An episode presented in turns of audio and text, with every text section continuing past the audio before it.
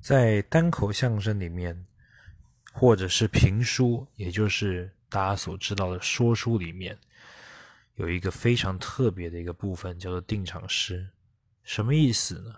就是以前艺人要演出前呢，在茶馆里面闹哄哄的时候，在桌上他会放醒目、扇子、手绢这些东西。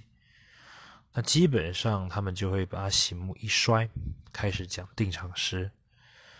定场诗里面有一句我非常非常喜欢，在这里分享给大家：说书唱戏劝人方，三条大道走中央，善恶到头终有报，人间正道是沧桑。就这么四个字，四句话。把我们说书艺人需要做的事情都给说出来。